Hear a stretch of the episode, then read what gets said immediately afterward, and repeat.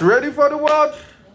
All right, Father, we thank you. We ask and we say there is illumination. The eyes of our understanding is enlightened. There is no confusion in this atmosphere. Every heart can view you as we see ourselves in you. There is clarity. There is light. How we say your name alone is glorified as we are edified in the name of Jesus. Amen. Amen. Amen. All right, Second Timothy three fifteen. Let's study God's word. You know, like I was saying, I said, as we, you know, as we preach the gospel, we're going to face oppositions. Oppositions are part of the gospel, but they don't break us. Are you getting what I'm saying? Oppositions don't break us. You will see attacks here and there. People are going to call you names. People are going to say, oh, this. I know some of you in your heart, you're already calling me names. You're saying, this guy is too extreme. Every time we come to church, every time he's just teaching, teaching, teaching, teaching. Well, those who have been with me for a long time will tell you, I've been doing this for a while. uh, yeah. So, um, our church, one, one, one tradition and one culture of our church is that we are built on a strong teaching foundation. How many of you know that? How many of you know that? We are built on a very, very strong, systematic teaching foundation. How many of you know that? How many of you know it? Yes, so some of you who have been with me for quite a while, you will know that if there's anything I don't joke with, I don't joke with teaching of God's word. Because you cannot grow as a Christian without the knowledge of God's word. The reason why we have so many unbeliefs today, so many people who cannot defend their faith as they ought to, is because they probably took Bible study with levity. They took it casually. They didn't take Bible study very seriously. And in our church, one of the things you must get used to is going to be a strong culture of God's word. I am going to see. I, I make. I, I've, I've, some of you have been with me. I've told you. I've made certain vows to you guys. I am going to teach you everything. Every when I say everything, I mean everything. As you are thinking about the question, I have already answered. Go check some of our materials. If you check the old archives and the new one, you'll find a lot of why questions. Why this? In fact, there was a teaching I did, I think in twenty twenty. Is it twenty twenty or twenty twenty-one? Why the falling? Why do people fall down that gospel? Listen to that message. Why is it that if I touch you, if somebody leans on you, you fall down that gospel path? Listen to the message. We, I try to answer a lot of questions in why.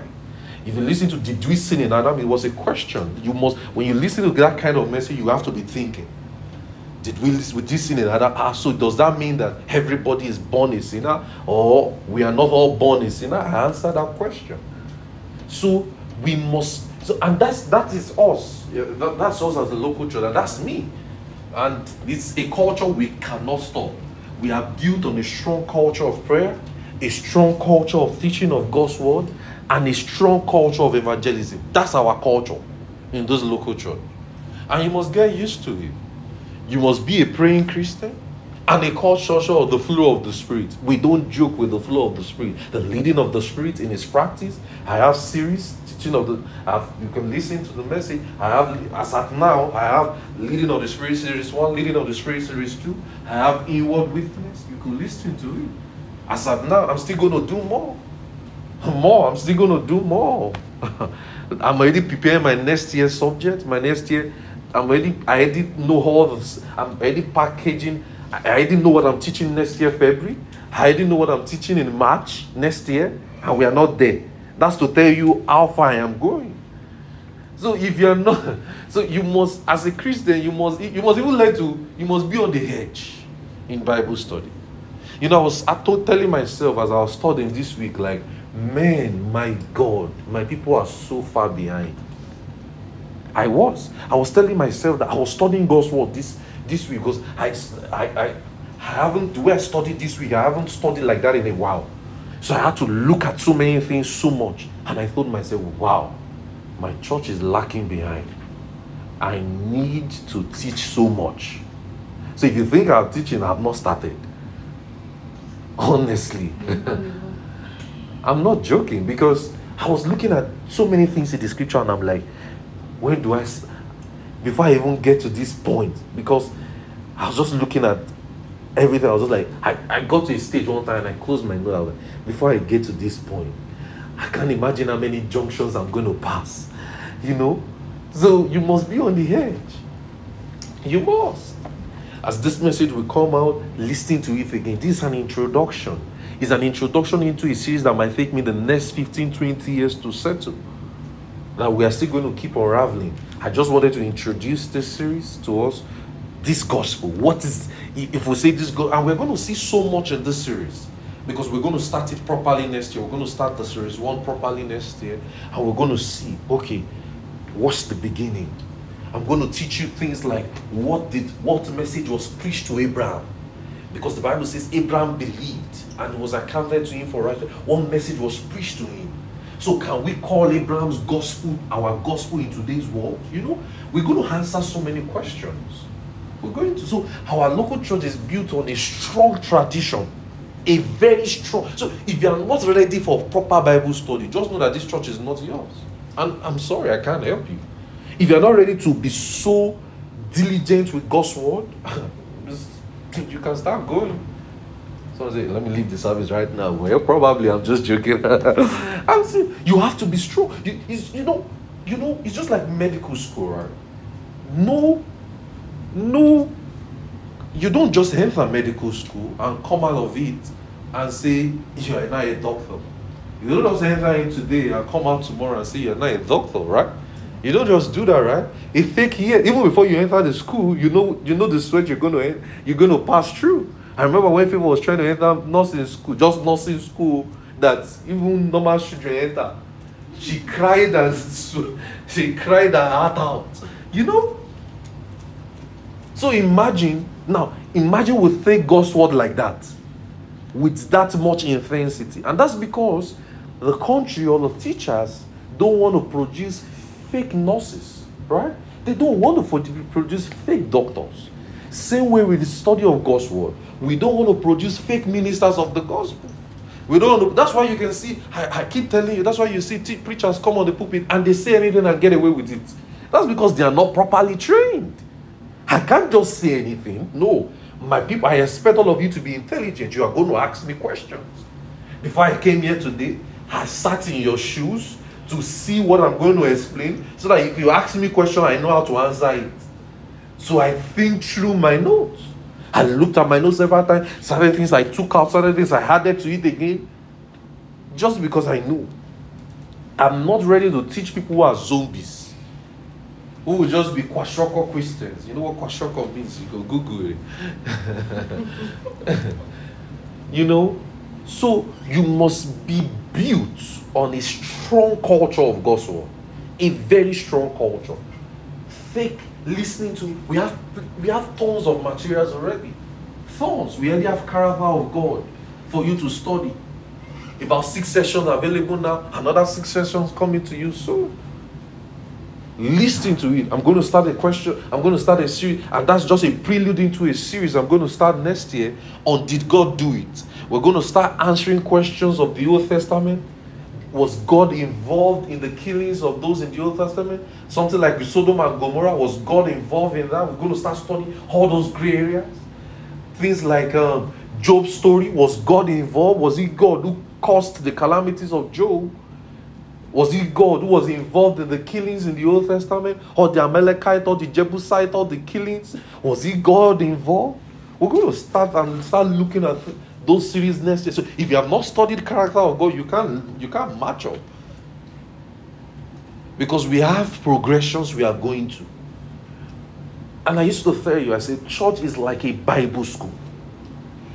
The local church should be a Bible school where you come to learn God's word. Are you getting what I'm saying? It's a place where you come to learn. In the olden times, in the early, in the early, in the in, in the early church, Paul thought night into day, morning into night, just teaching God's word. Men will sit and they don't have comfortable chairs like you are sitting. No. If they had comfortable chairs, um, Eutychus would not have fallen down from a cliff and died. Eutychus fell down, died, Paul woke him up and continued teaching. They didn't say, praise God, hallelujah, the Lord just rose somebody up from the dead.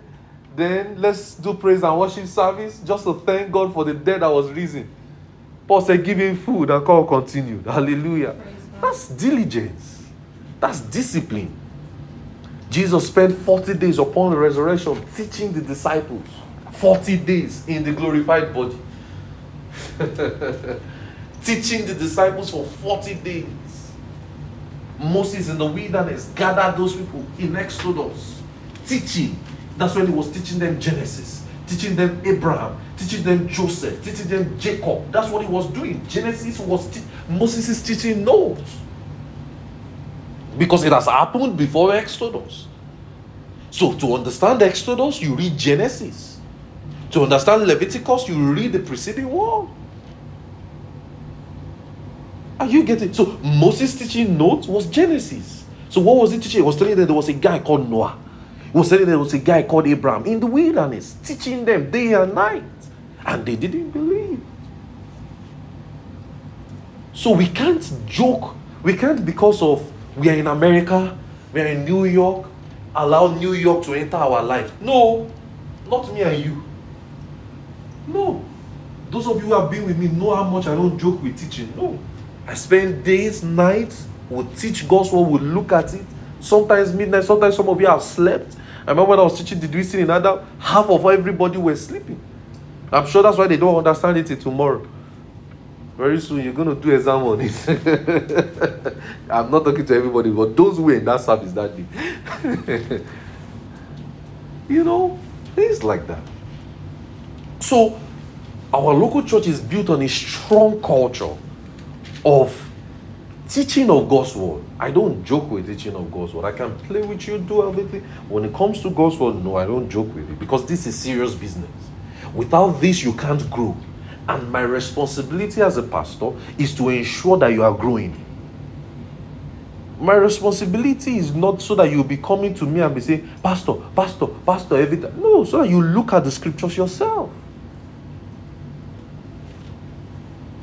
Like I told you, I am going to teach everything. I'm not, age is on my side. I'm not dying anytime soon. Hallelujah. I'm not. Everything. As you are thinking of the question, I'm giving you the answer. I'm telling you. I'm not joking. It's an oath we have made. It's a vow. It's a commitment. We're going to look at the old sixty-six book awesomely. By the time I'm dying, I'm going to, ah, ah. New generations will be like, ah. Generation after, we like, we already have the Bible explained all through for us. Hallelujah. So we're not joking with this. No, we're not. So when you come for the meetings, our, that's why you see our Sunday service, we don't joke. We study God's word. We don't say, oh yeah, testimony time, uh, victory time. Is, there, is, is it that testimonies are not happening in your life? Testimonies are happening. We know. We don't say, oh, oh yeah, drama time. It can never happen. Though, there are things that can never, you should not expect in this church. We can never have drama time. It's not possible. We can't have choreography time or praise dance. I remember I was having a conversation with a lady and she said, it blesses life. Thank God she has repented. She has repented now. She's not like that. I don't know if she can go and listen to this message. She has repented. But before she repented, she said, ah, once people pray songs like that, hey, there's a way it moves the soul. I say, ah. I say, my own soul is not moved. He said, you, because you, your own, your own is just added. I say, it can never happen here. Never. But I can tell you for sure what will happen here. You will always find me teaching. You always find the person who will be on this will be teaching. Or you find us praying. Hallelujah. Hallelujah. Or you find us flowing with the Spirit, giving thanks, hallelujah, utterances, revelation, power gifts, demonstration, the gifts of the Spirit, healing the sick. You will always find that, yeah. Glory to God. Glory to God. You will. You will. But, um, which other thing do they do in churches? I've forgotten now. It's been a while I went to Orthodox churches now. Uh, which, which, which other thing? Um, memory verse. Thanksgiving Sunday, it's never going to happen here. Baby dedication. Baby dedication, nah. Maybe. No, but it's not going to happen. We'll go and pray in your house. But it's not going to. Church is a serious business. You can imagine in Paul's church. So, um, Ananias and Sapphira, or let's say um, um, Aquila and Priscilla. Priscilla said, praise God, praise God. And Paul is dancing with the baby. No, imagine Paul. Imagine Paul doing it. It can't happen. No. Our anointing service. What am I anointing? Car dedication. Or car dedication. Dedication of the car you have not paid fully. You know, people celebrate it. Yeah. Even in this America, just go collect car in, in, in Ben's company and come to church and say, the Lord gave you a car. How did the Lord give you that? A car you've not finished paying for. Bro! It's not going to happen here. No. It's never. But you will find us praying in tongues. Hallelujah. Praise if you God. Don't like it, you better gotta start liking it. You find us praying in tongues. And I'm not saying praying in English, praying in tongues. We're lifting our voice, shouting in tongues, lifting your wigs and dropping them, offing your high heels and, and, and standing, and tying your wrapper very well. As a guy, you're rolling up your sleeves and saying it's prayer time. You always find that here. Hallelujah. Praise God. You will. You always find rejoicing in the spirit. Glory to God. Glory to God. You will. You will. You find us laughing, running around, acting like we are mad, acting like we are drunk men. Glory to God. Glory to God. Yeah, you will find that. You find us healing the sick. You find us raising the dead. You find us ministering sick, ministering help by revelation. You will. But other things, no, it's not going to be found here. You find us singing, glory to God, glory to and God. Singing the right songs. It's not uh, uh, um, um, uh, songs like uh, uh, "We are in your presence" uh, or uh, "Open the floodgates." No, that's what I'm even looking for. Uh, uh, there is something that makes me. Come into your presence. You won't find her here. You will find Tumba. You will dance it. No, you will dance it. You will legal.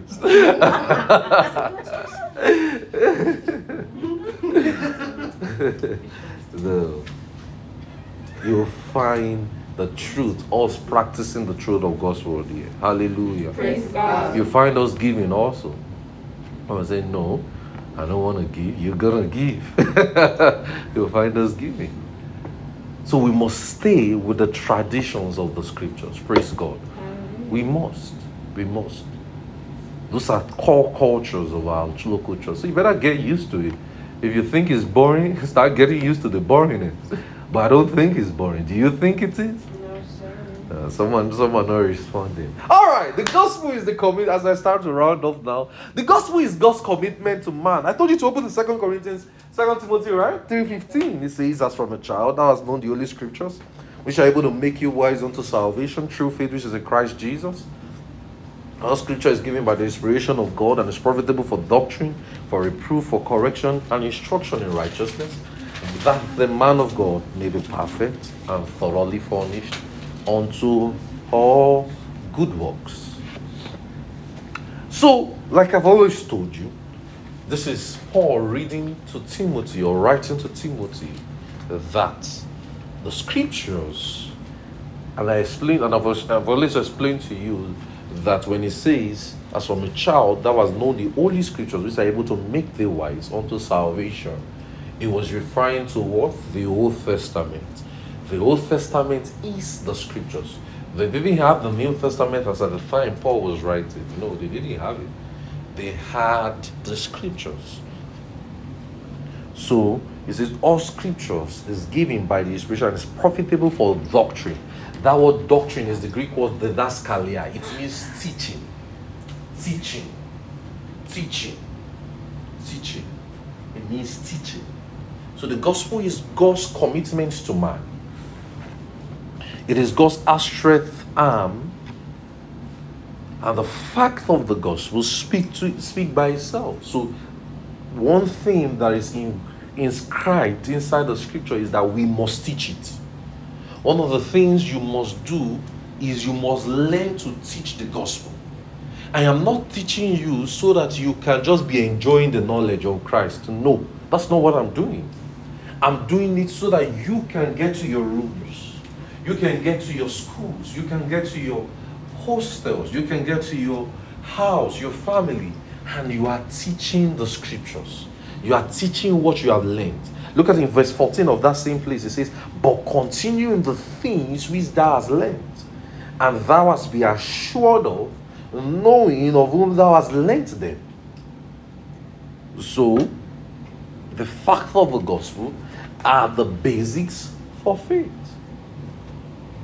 So, these details is very hard.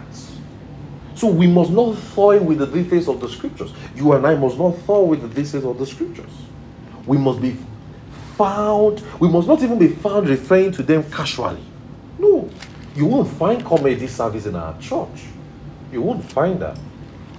People coming to make light of the scriptures? No. And say, eh, now so Dimo can't run out to, eh, everybody's not laughing. No, we, be, we we take holy things holy here. No.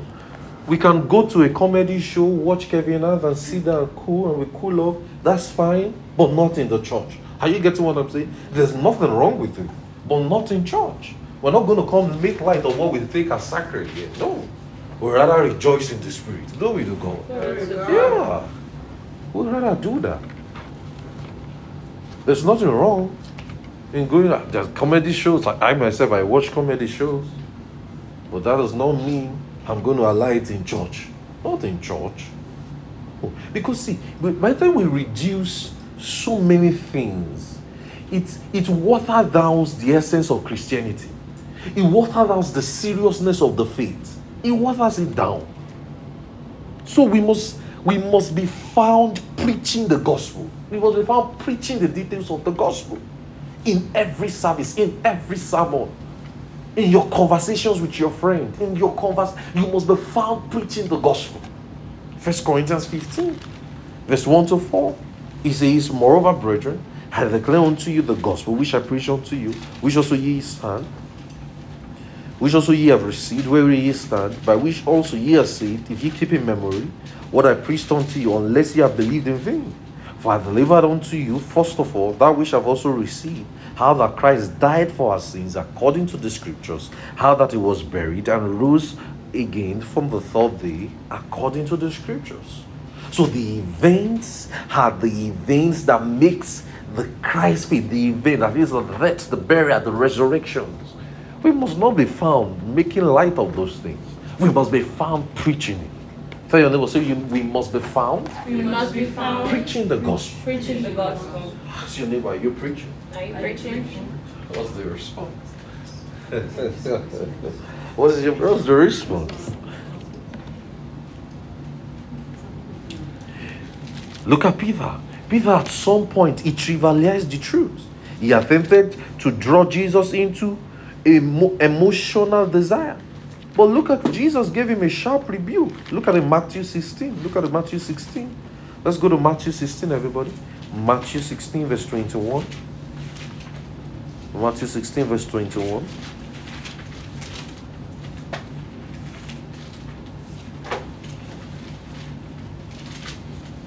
It says, from that time forth began Jesus to show unto his disciples how that he must go into Jerusalem and suffer many things of the elders and chief priests and scribes, and be killed and raised again the third day. Verse twenty-two.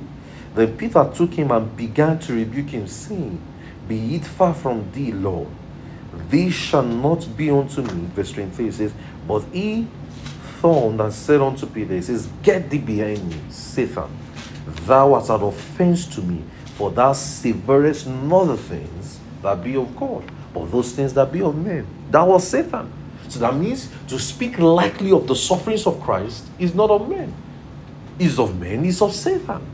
It's Satan that wants us to joke with the, the victims. Jesus told them about the death, the burial, and the resurrection of Christ. Yeah. And Peter was like, ah, you're not going to die.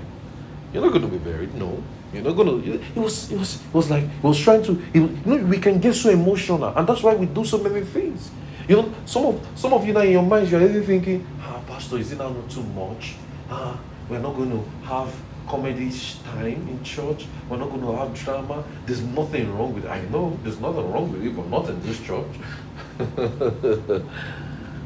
We're not going to make likes of so many things. Can we do that when we have like an appreciation service? Definitely. That's not a teaching service. Hallelujah. We can do that. Can we do that when we have a birthday service? We we did it when we had a birthday service. We played games, right? We did all of those things as a church, right? Yeah. But not when we are gathered in His name. Not when we say service time. Uh, nah. It is Antichrist. That is what they call the Antichrist. I'm going to teach you something sometimes. Not now. Not now. Not now. The truth about Antichrist. Anticipate for you. Not now. Not now. Because I have to get to a certain point before I make you understand it. But I will let you know that the thing called Antichrist is not a person. Antichrist, there is no being called Antichrist. In fact, if you have watched the precedents of history of humanity, they told us Osama bin Laden was the Antichrist. They even told us Barack Obama. I don't know if you, you heard that report that Barack Obama was Antichrist. I don't know if you heard that. They told us um, Adolf Hitler many years ago was an Antichrist. So now that Obama is not the president again, some people have switched it that Donald Trump will be. I don't know if you heard that narrative of Donald Trump. The only one, it's like it's like Biden is still the safest person now because he has still not been the only one who has been. Have they? But have they? I've I've I've not seen any bant about him that is the Antichrist yet. But uh, all that thing. But Obama, ah, uh, they said, why will a black man be the president? He is the one. They now calculated his name: B R A B R A C C K. That's it. C C. Then I say Hussein Obama. And ah ah. They calculated everything. They just turn everything and do the maths. So you will see a picture online. You just see six six six on his head.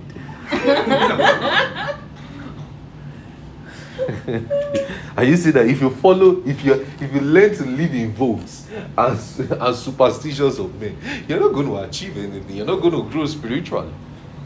You're not. You're not.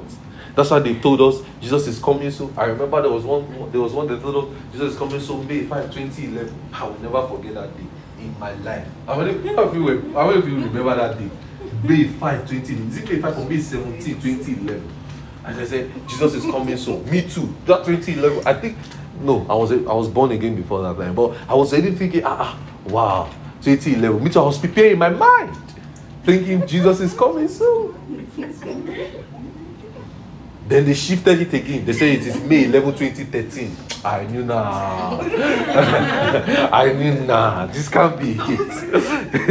I knew this can never be it. My mother told me a story. They said maybe in nineteen ninety-three, they said there was, I think in nineteen ninety-three, they said there was a time where everybody just started saying, Jesus is coming soon. And everybody started selling their jewelry. Everybody, I'm not joking. In fact, my mother said she sold her jewelry. My mother said that if you see my mother today, she doesn't even get jewelry. She said that's when she sold it. He said because they said Jesus was coming soon, nineteen ninety-three. So imagine. So it has not. It's not today's. So imagine you keep living with a trend of time. Now there's another theory that is coming. That say go check online. There's one theory that saying twenty fifty-one, the Lord is coming soon. Oh, I say oh, okay. We'll be here. We'll be alive and watch. twenty fifty-one is around the corner. We'll be here. So you can't live your life with trends and vogue. And you get to what I'm saying. You have to have a proper concise insight into God's word. Are you getting me? So Antichrist is not a person. Are you getting me? If there's something I must make you understand today, I will still teach you, but not now. Is that Antichrist is not a person. It is actually a message. Any message that doesn't speak about the what Christ has done is Antichrist. Motivational message, Antichrist. That is the that is the real Antichrist in the church. So Antichrist is in the church and we don't know. Pastors are preaching Antichrist message and you don't know. A message that contradicts the written word is Antichrist. The Bible tells you you still need deliverance after you are born again. That's Antichrist. That tells you you need to be anointed with cooking oil. You know? Goya oil, cooking oil, virgin oil. They say you bring oil, it's called anointing service for preservation.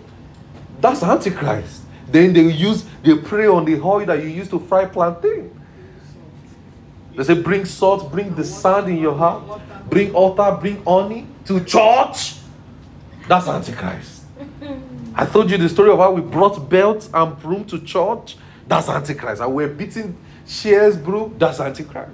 So Antichrist is not a person. Don't be deceived. In fact, the devil wants you to think he's a person so that he can keep pervading his world. You know, I told you how, how to keep the devil far away from you. And what does the devil really want? If you listen to the message of what does the devil really want, the devil doesn't want to be known.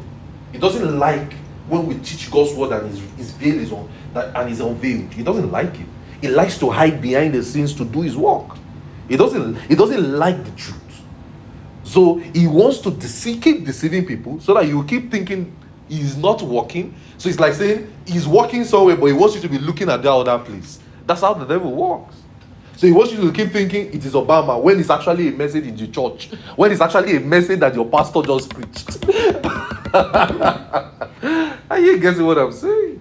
Just as some years ago, they told us um, weeks. They said weeks like this, they brought it from Marine Kingdom. I don't know if you heard those things. They said they brought it from Marine Kingdom. Lashes that l- l- lashes is from the armpits that um, somewhere in Brazil they washed it and they, they say it's demonic and they just did something. I said, ah, I said this is actually a social problem. These people are just very illiterate. Imagine they are in a corporate world. They won't be thinking that way. Some some people's mentality is just illiteracy. There were some people they brought their illiteracy to the scriptures. That's all.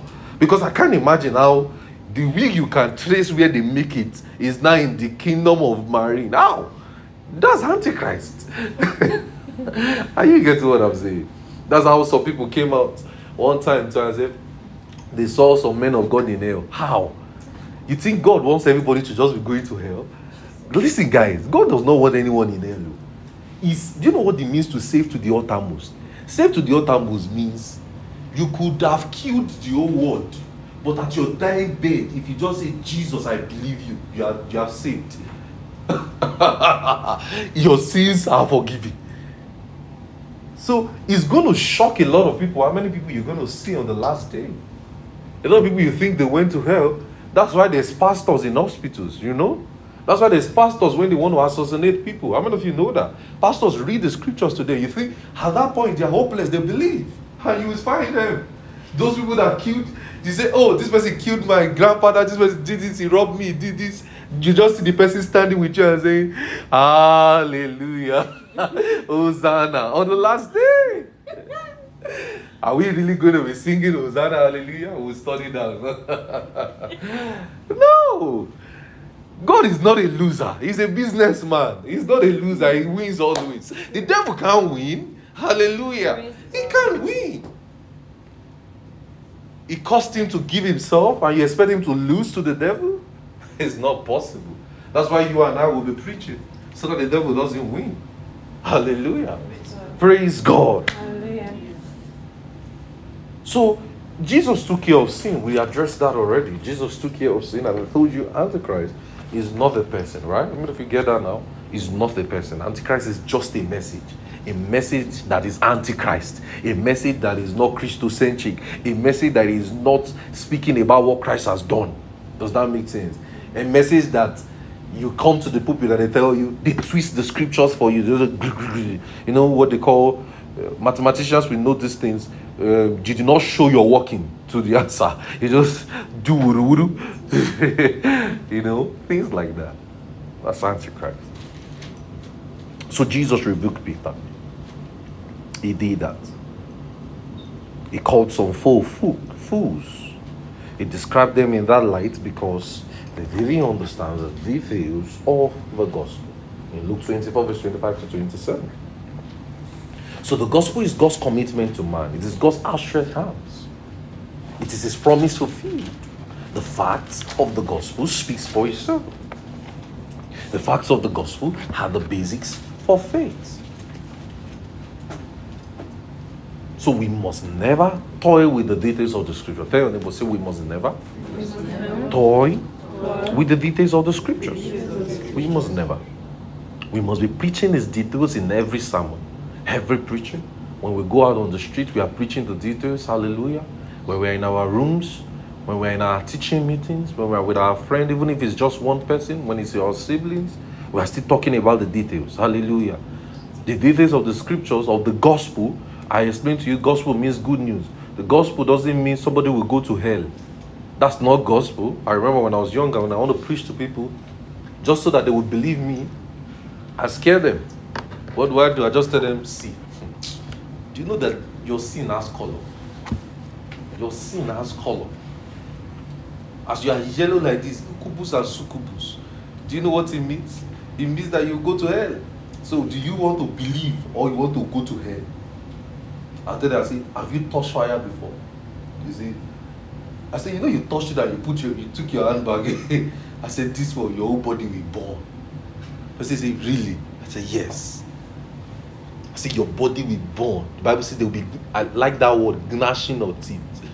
Me and one of my friends, uh, what's his name again? Shino. Uh, his name is Shino. Well, I think that time I was in G S one, G S S two in high school that time.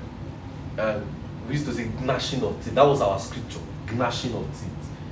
We say, ah, do you know what gnashing of teeth means? So they, those people, sh- as a way of showing us picture, they will show us how the teeth has been twisted in fire. The gnashing of teeth. I said, I said, you know your teeth is still complete. Who said, do you want your teeth to be gnashed? You better believe. That's not gospel. That's antichrist. That's not gospel. Because you're preaching fear to people. That's not the message. It's good news. The message is a good news of what Christ has done. Hallelujah. He died for your sins. He was buried for your sins. He rose again for your sins. That's the message. That's the message. It is not about going to hell. No one goes to hell. I told you in last, I told you on Tuesday. I said no one goes to hell because they rejected the gospel. Because they sinned? No. People go to hell because they rejected the gospel. Are you getting what I'm saying? People go to hell because they rejected the gospel. You're not in hell because you you sinned. No. You are in hell because you simply rejected the gospel. You didn't believe in what Christ has done. That's all. Are you getting what I'm saying? That's all. So we must never joke with the details of the scripture. Many of us have watched, uh, I love, I mean, if you have watched Passion of Christ, we, they used to show it every Easter. I mean, if you watched that, that movie, a lot of us have watched those movies and we've cried, we've wept. We're like, ah, my Lord was flogged. My Lord went through this. Some of you get so emotional. By the time they, they do the first lash, bah! You see? They give you the second, my Lord, and you're still going back to lie, and that's your law. It's, so you know those type of things are emotional salvation. You only you're only saved for that day. I know it because it has happened to me. And then I watched that movie when I was much younger. I'm only saved for that day. I just start thinking they flogged Jesus for your sin. So when we were younger, we used to do something called Easter camping. So in Easter camping, they show us the movie. Right, they show us the they show us this, they show us they show us that that movie in Easter camping. Then after, sometimes I'm the one who will come to preach, and I'll say, "Brethren, brethren, you just watched how they flog your Lord. That's not my Lord. That's the actor. That guy is an actor, not my Lord, dude." I say, "Brethren, brethren, it's better we cry." It's better we cry. Let's cry and let's ask God for forgiveness. Everybody, come and see. That, how many of you know that that type of service will be sweet? Especially as, the, as if you're the one preaching. Oh, you guys have not experienced that level. If you're the one preaching that, you just be like, ah, everybody's the glory of God is moving. No, man, you should be actually be excited. God does not want you to be crying when it's when that was happening. God wants you to be shouting glory. Hallelujah. Yeah. When we are teaching about the death, the burial, and resurrection, God is not saying be crying. No. He doesn't want you to feel pity for him. No. He wants you to be rejoicing. He did it for you. Hallelujah. It's just like saying somebody, it's just like saying you have a, a debt, like ten thousand dollars debt on your credit card, and somebody says, don't worry, I got it. How are you going to feel? No, tell me. No, let's practice it. How are you going to feel? How are you going to feel? You're going to be happy, right? You're going to shout. You're, oh, glory to God. Yeah. I can't imagine. You know, I was looking, well, don't mind me though. I was, some weeks ago, I was looking at Tesla, and I found out that you can actually order Tesla on your phone. You just Apple Pay. You can even actually pay on Apple. It's just like you are buying something on Amazon. I was like, wow. And I looked at my account and I looked at the price. I said, nah. This it doesn't matter. I mean, I saw seventy thousand dollars and I looked at my account. Ah, nah. You know, but I'm just like, just imagine. You know, those are times imaginations will come to your head, right? I'm human. Those say, no, Pastor, ah, wow. Yeah, I'm human. I felt like that. That I just imagine somebody just just call me and just say, I got it. I'm seeing you. As, I'm seeing you as your, I got it. I can't imagine. I'll just shout, glory! I will I will not be jumping around. That day you see me, I'll come to church. I will, my suit will have been so gate up. Tie. You know, I don't like tie, but I'm going to wear that day. And I was like, hallelujah. The Lord is more. The Lord is good. Hallelujah. You know, but that is actually how it is. So when you when you watch movies like that or something, it's not it's not for you to be crying, no. It's actually for you to be excited. Are you getting me? Yes, sir. It's for you to be excited. That wow, it took this for me. Hallelujah. Praise so I say, well, how should I be excited? You should just be. You just know it now. Don't be pitying and feeling sorry for Jesus. Pitying God. The best way to pity him is to preach the gospel. Hallelujah. So that what he did is not in vain. Glory to God. That's the best way. If you want to really feel pity or cry, crying, crying prayers when you are weeping over souls. You know, you can get to somebody who is not saved and you can be crying. You know, I, I shared this story with some of you. There was a time me and Noah went for outreach. And there was this guy, I was preaching to him, and I was almost in tears. Because I, I was preaching with passion, and I was like, Jesus died. Yeah. Jesus was buried. Jesus rose again. And legit tears was almost in my eyes. You know, that's the best way to cry. That's the best place to cry. The best way to ah, sorry, sorry, sorry, sorry, sorry. Calm down. You know? I'm giving you evangelism tips. So, evangelism tips. The person is saying, the person is telling you, I don't believe it. Why should you believe the gospel? Imagine the person do. Ah, what is going on? Jesus died for your sin. Do you want to perish? No, don't use that word. Don't use. Do you want to perish? But actually, that's a fact of the gospel, though. Yeah, so you know, my pastor was saying a story one time. He said his daughter came to him and said. Ah, he said he told his daughter, he said, if you don't believe in gospel, you will perish. He said, our, our family did not build a mansion in heaven. Where they say, ah, on a cow, this is your own. He said, you have to believe like I believed, or else you go to hellfire. He said, it's that simple. So don't say because I'm a pastor, oh, I will attach you to my faith. No, you will believe like I believed. So that, that, that's basically how it is. That's basically how it is. So, you know, that's an evangelism tip. Use it, though. It's going to work. You just preach to someone. You're just on the streets. On the, uh, person say, leave me. I'm going. I'm going. Uh, I'm, I'm not interested in it.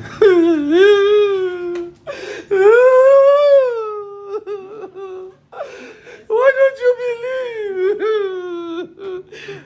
Allah. The person will come back. I light a lie. I will still be lying. The person will listen to you. Only evangelism tip. So I say, are you trying to get trap them? So if you don't get trap them, what? Paul said that I might save some. He said to the Jews I became a Jew, to the Gentile I became a Gentile. That I might at least save some. So if crime will save some, I rather cry more.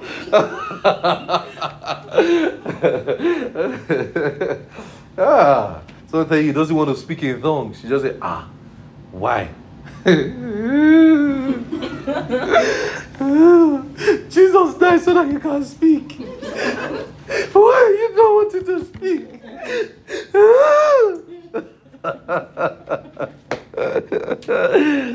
What's happening to me in this service? Come on, did you pray for me? Glory, glory, glory.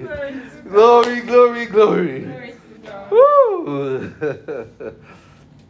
So you don't feel pity for Jesus. Hallelujah. Rather you preach. That's the best way to feel pity for him. If you want to cry, instead of watching Passion of Christ and crying, you rather cry when you are praying. You cry when you are supplicating, or you cry when you are preaching. There's nothing wrong when you are preaching, you are crying. Nothing is wrong. Nothing. In fact, the person, do you know, as I'm saying it, people will feel your compassion. Some of you just need to cry for people to believe. Some of you are just too strong. When, when you go for outreach, don't take this as doctrinal. It's just... Uh, so you know, guys, the pastor says we should always be crying. No. Uh, hey. People of God. People in this church. Because I, I know you. So they, they, hey. Especially people in Indiana. When you listen to this message... because Tony can listen to this message now. Say, Father said we should be crying. Or Abraham. And say, I can't imagine Abraham crying. No, like, how did he... oh, Corinthians. I can't imagine them crying. You know? No. It's not doctrinal. I'll, so you don't go to our church and say, ah, oh, Pastor, I couldn't get anybody saved. And I say, why? You know, say, Pastor, maybe because I did not cry. Ha! Wallahi Allah, Usmillah, I will deny you. So, you can cry. So you should be rejoicing without the sufferings. You will be held bound. Without Jesus' suffering, you will be held bound. You know, sometimes, some of us have sung, I don't know why Jesus loves me. Jesus loves me. Jesus loves me. You still don't know why? After how many days in salvation? You still don't know why Jesus loves you? You should know why. You should say, no, you should think, I know why Jesus loves me. I don't know about you, but I know why. Glory to God. Glory to God. No, no, I know why. If you don't know why, then come and see me for special prayers. Or probably I'll write your referral letter. I'll just say, okay, let's let's refer you, Doctor D K Olukoya. Let's take you to Mountain of. I'll just write a letter, Pastor Doctor D K Olukoya. This is about a church member who needs your passionate touch. I'm just joking. So he died to save you. He died to save you from infernal damnation. Just like the folks on the road to Emmaus, I, I need to walk fast now. My time is fast spent, and um, I'll finish this. Um, just like the road, like the folks on the road to Emmaus, we have trivialized the sufferings of Christ. So, this is the message of the entire Bible: how that Christ died, how that He was buried, how that He rose again from the dead on the third day. I'll beg you, please, when this message is out, listening, I've, I've done about eight, nine sections already, I think. I think about eight sections, right? I've done a whole lot of explanations on that. So please listen to it again and to, to, to, to, to, to bless you. So we must preach. So anything we must preach, whether faith, holiness, love, um, whatever, provision, anything, we must develop our message from how Christ died and Him crucified. And that is the charter of the gospel. I explained to you the charter of the gospel on Tuesday. I said it confirms God's commitment is bound, is bound, is fidelity. Second Corinthians five, verse seventeen to nineteen. Second Corinthians five, verse seventeen to nineteen. Hallelujah. Praise God. Second Corinthians five, verse seventeen to nineteen, it says, therefore, if any man be in Christ, is a new creature, all things are passed away, behold, all things have become new. And as is, and all things are of God, who hath reconciled us to Himself by Jesus Christ, and has given to us the ministry of reconciliation. So we that God was in Christ, reconciling the world unto Himself, not imputing the trespasses unto them, and hath committed unto us the word of reconciliation. So you will not count sins, you will not hold the record of sins, because the gospel is a gift. So we have the message of reconciliation with us. Say, I have the message of reconciliation. I have the message You're of not saying like you mean it. I have the message of reconciliation. You have the message of reconciliation, a gift of no condemnation. So you must know this. So, because we don't want our audience to suffer in ignorance. No, you don't want your audience to suffer in ignorance. Because he, that's why we have we have asked men to give their life to Christ. Where did we get that from? How do people give their life to Christ? People only give their life to Christ in the form of consecration and service to God. But as salvation, we receive a life. A dead man doesn't have a life to give. Hallelujah. A dead man doesn't have a life to give. The sinner is a dead man. Ephesians two, verse one to five. Romans five, verse twelve. The sinner is a dead man. A dead man walking spiritually dead. You know, and I've explained this in the course of the series. You can listen to it. So the sinner had no life. He has no life to give. So salvation is not an exchange. It is a gift to be received. Hallelujah.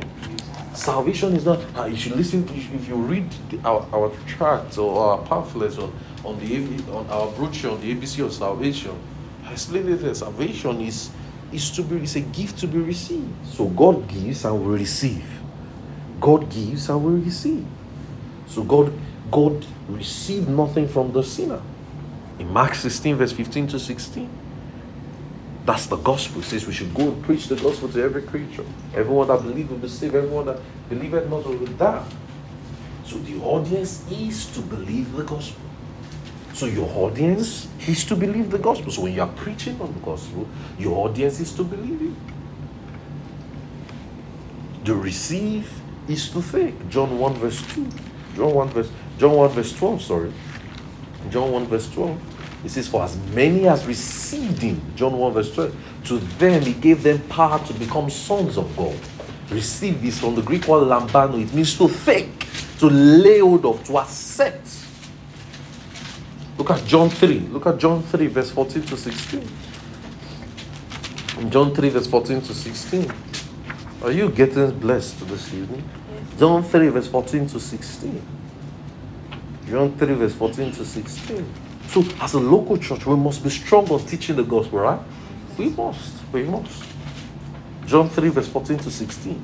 And as Moses lifted up the serpent in the wilderness, even so must the Son of Man be lifted up, that whosoever believeth in him should not perish, but have everlasting, but have eternal life. For God so loved the world that he gave his only begotten Son, that whosoever believeth in him should not perish, but have everlasting life. So when you believe the gospel, you have received something. Are you getting it? When you believe the gospel, you received. You now have it. So you are not giving it. So no sinner gives anything as salvation. Does it make sense now? Yes. We only give our lives in consecration, in service to God. That time we are now saved. But at salvation, you don't give your life to Christ. You receive the life of Christ. So when they come, so when you see altar calls like, hey, come and give your life to Christ. No, that's wrong. You you receive the life of Christ. And how do you receive it? By believing the gospel, not by coming out for altar call. It is not even by coming out that makes you believe. Because some people can come out and still they don't believe anything. Because if you ask them why did they come out, they came out because they don't want to go to hell. That's not the message. Are you seeing it? You know, a lot of us got born again because some of you got born again because you don't want to go to hell. How many of you are like that? I don't feel like that. Be sincere, be sincere. Some of you just, you're just scared of it. I'm be sincere. Let me see your hair. Let me see. Let me see. All right. Yeah. Sincere people.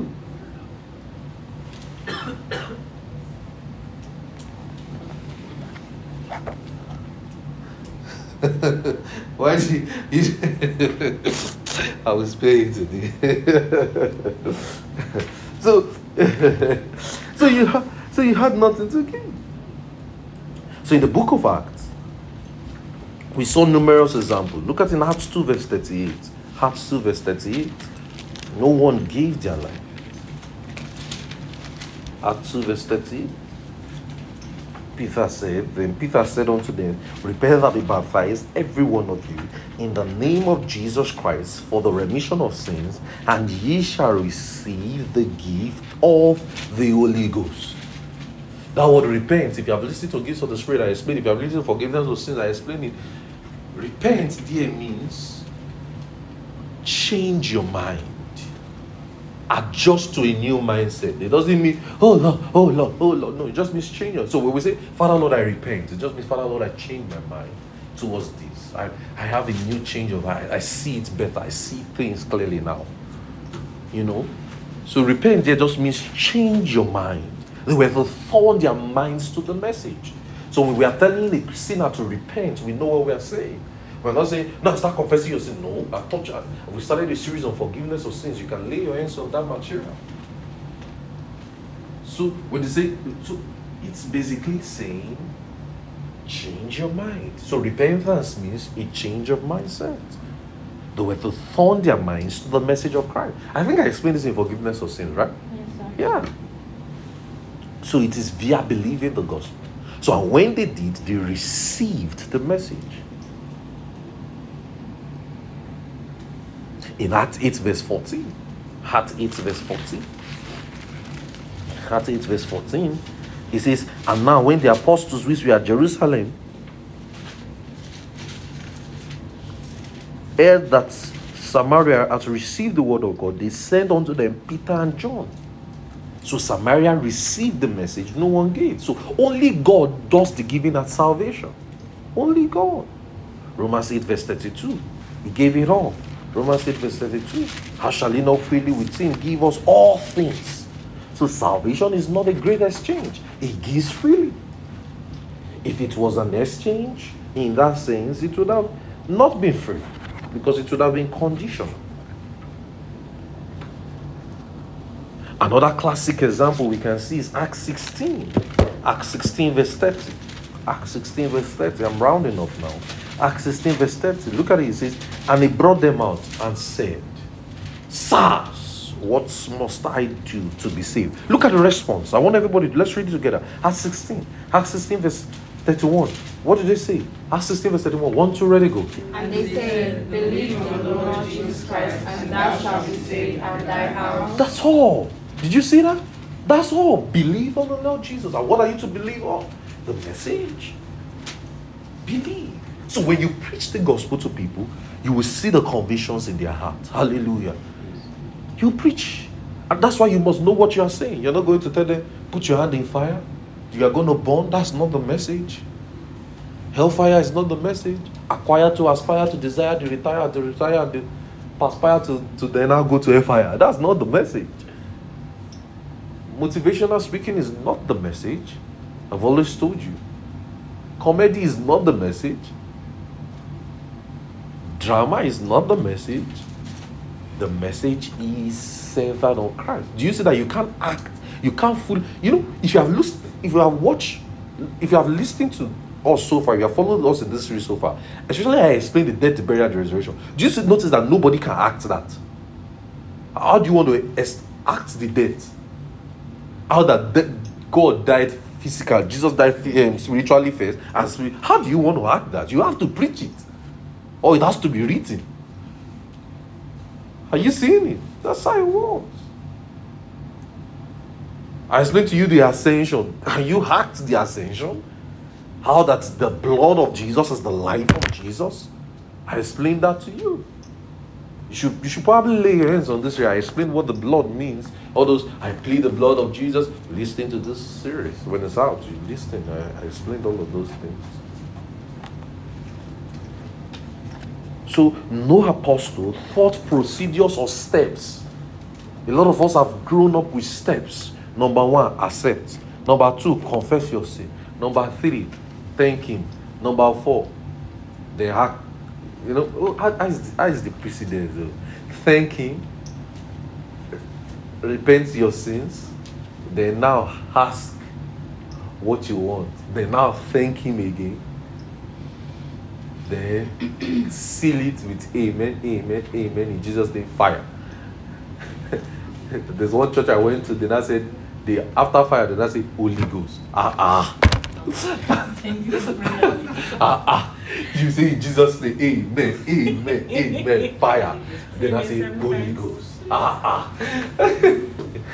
And you say the amen several times. I remember, I would never forget what my friend said. She said, she said, the same way I went is the same way I came. Nothing changed. So, there was no step.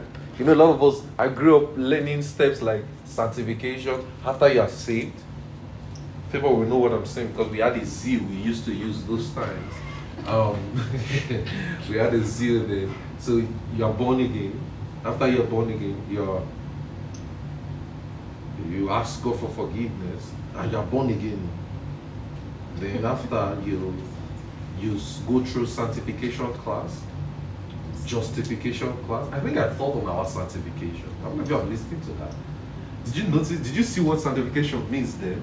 Does it, does it mean what what they taught you when you were younger? I don't know if I'm listening to our sanctification. You should listen to it. Uh, so there's sanctification, justification, holiness. Then you now do righteousness, righteousness too. Then you now do water baptism. Then you now do Holy Spirit baptism. So look at the step before you even speak in tongues. Look at how. Uh, that's why that's why when I started speaking in tongues, I used to tell you the story. My mother did not believe. My mother said, no, that's fake. I said, no, you that stole my money. Glory, glory, glory. Glory to God. You know. So, gospel must be preached. God's commitment, God's charter is to do nothing. He gave all. God has done everything. Ephesians two, eight to nine. Ephesians two, eight to nine. I'm trying to round up actually. I'm really trying my best to round up. Ephesians two, eight to nine.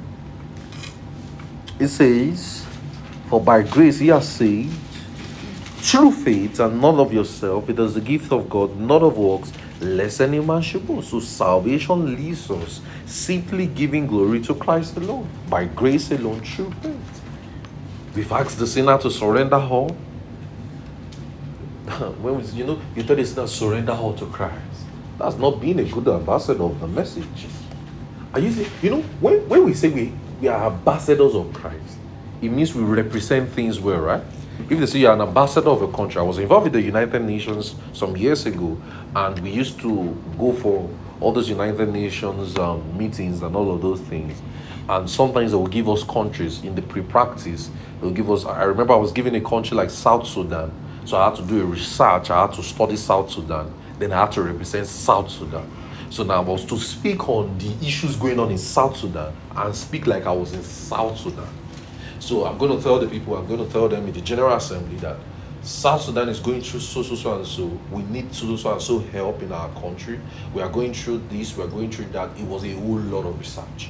Then I had to do, okay, we don't have this, we don't have that, we don't have this. You're going to speak like a good ambassador, right? Because you know what you want. That's the same way we should be for the gospel. You are representing Christ. You, when you are at home, you are, you are an ambassador. He's walking through you. He's speaking through you. Hallelujah.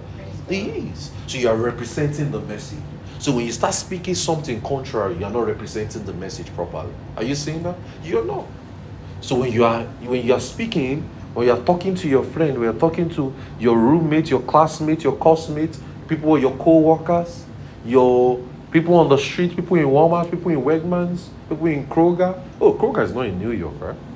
Or oh, it's not in Rochester. Or oh, it's not in the entire New York. It's not in the entire New York? Wow, okay, cool. Is Kroger in Maryland? Oh, so Indiana is still God's place. Just joking. So, the sinner is to believe and receive. We are not to earn anything. Jesus earned it for us. You know, one, one danger of another gospel is that another gospel always has its fruit, because we subtly base, we we we we we, we, we, we tell them, when we tell people another gospel, it's going to produce its own fruit. People are going to think though. People are going to think. Do you notice some? How many of you notice that learning the gospel, I mean the right one, makes you spiritually smart? How many of you? How many of you have noticed that?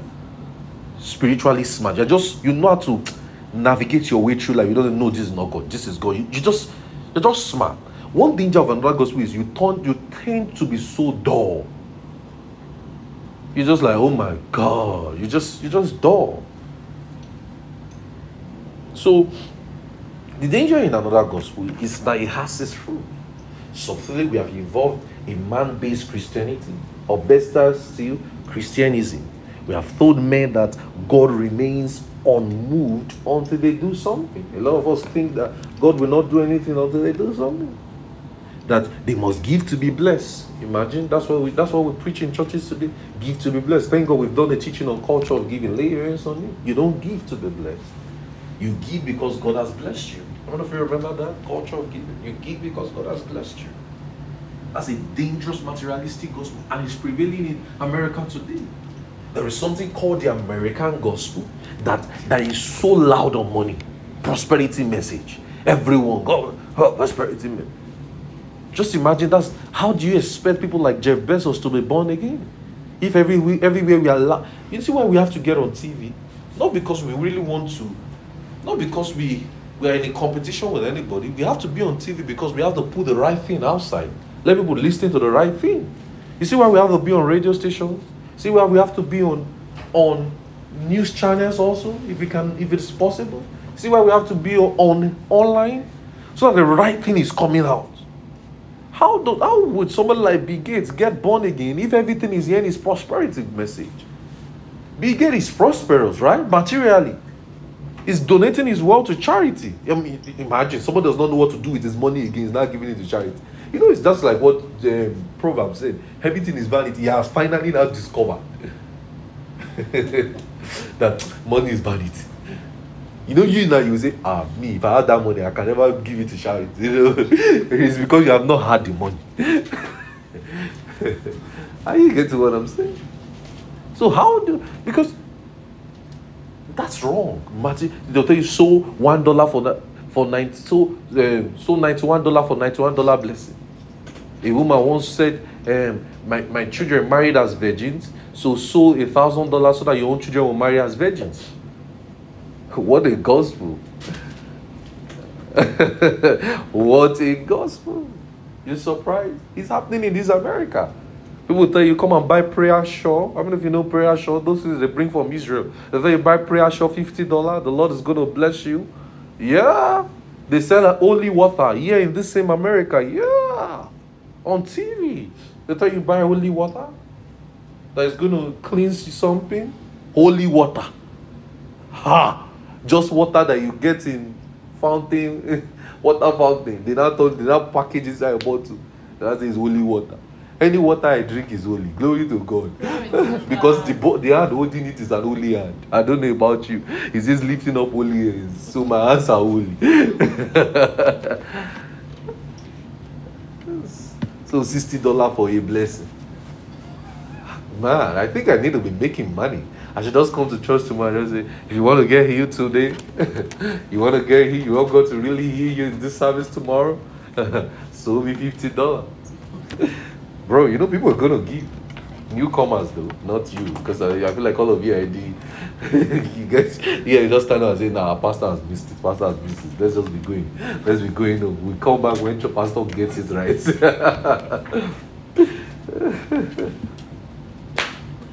So it's, it's just an American God that likes those things. American God likes dollars. You know? so, so just imagine as a so, so if you want to get a prayer shawl, a, a a something from, you know, people go to Israel and go and bring things and come and sell to Christians as a it's holy holy land. Oh, you don't know, guys? Where have you guys been? Don't you watch T V? They say, let's say they bring like a waist bead or something. They'll not tell you it came from Holy Land, fifty dollar, and you see believers rushing towards it. I'm like, yeah. Well, that's because that's what they are exposed to, and some of the, some of the times they deserve what they got. I'm telling you, some people, some people deserve it. So, anyway. You already know the gospel. Glory to God. Glory to God. So he has blessed us without asking for anything. He has blessed us. He has blessed us without asking for anything. Read Second Corinthians nine verse eight. He has blessed us without asking for anything. So he gives seed to the sower. So giving your life to Christ, give it to God, surrender to him, then it will save you. That's not the gospel. That's not the gospel. You receive the life of Christ. You don't give to be healed. You don't. It's unconditional. That's why I always tell you. So you know, some of times, some of times when you guys go preach or go heal the sick, people give you money. I tell you, don't collect it. You are not doing it for freely. Have you given freely? Should you receive?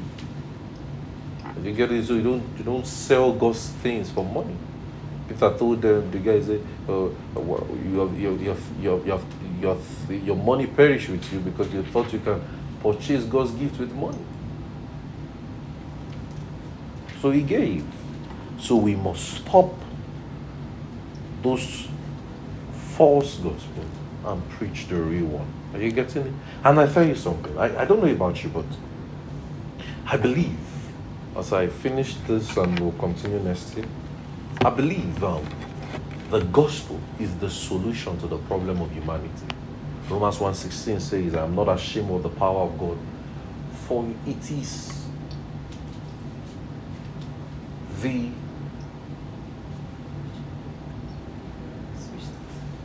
For I am not ashamed of the gospel of Christ, for it is the power of God unto salvation to those that believe.